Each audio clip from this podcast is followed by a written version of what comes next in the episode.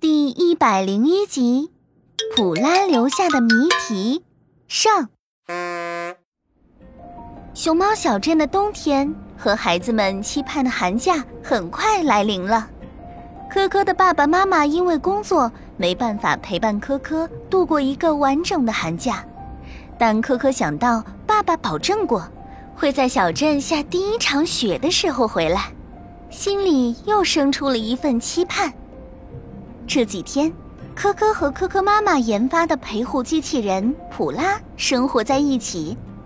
普拉尽职尽责，将科科的衣食起居打理得井井有条。滴滴，滴滴，科科正写着作业，放在一旁的全新通讯器突然响了起来。科科哥哥，安安 康康，怎么了？我们想来找你玩，好呀，你们过来吧，正好我可以让你们看看新通讯器的强大功能。哇，好期待！我和安安啊，现在都还没有弄明白礼物呢。结束通话后，科科赶紧跑下楼去找普拉。普拉，普拉，麻烦你帮我准备些糕点，安安和康康一会儿要过来玩。但奇怪的是，科科并没在屋子里看到普拉。奇怪。平时普拉要去哪里都会跟我说的呀。正疑惑着，门铃响起，可可赶紧打开房门，见安安和康康笑容满面的拿着那罐糖果和泡泡机。啊，可可哥哥，怎么没见到普拉呀？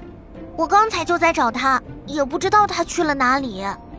可可哥哥，快看电视柜，这里有个普拉头像的小盒子。可可和安安赶紧往电视柜的方向走去。此刻，康康手里正拿着那个盒子，我看看。可可接过盒子，看见四方形盒子正对着自己的一面有着普拉的头像。可可用手抚摸上去，那竟是盒子的开关。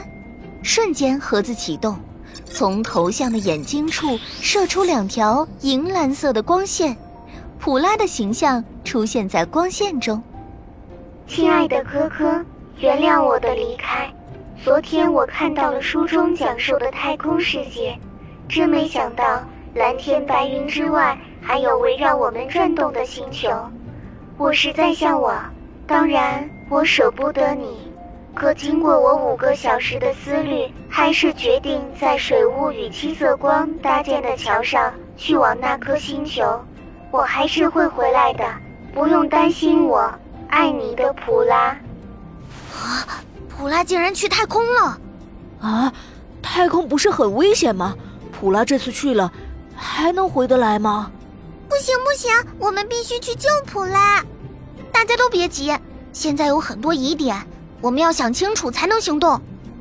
听到科科突然如侦探一般的发言，康康和安安都屏息凝神的盯着科科。普拉留下的信息里没有透露他到底去了哪颗星球。而且有一句话，我觉得特别奇怪，啊，是不是那句“水雾与七色光搭建的桥”？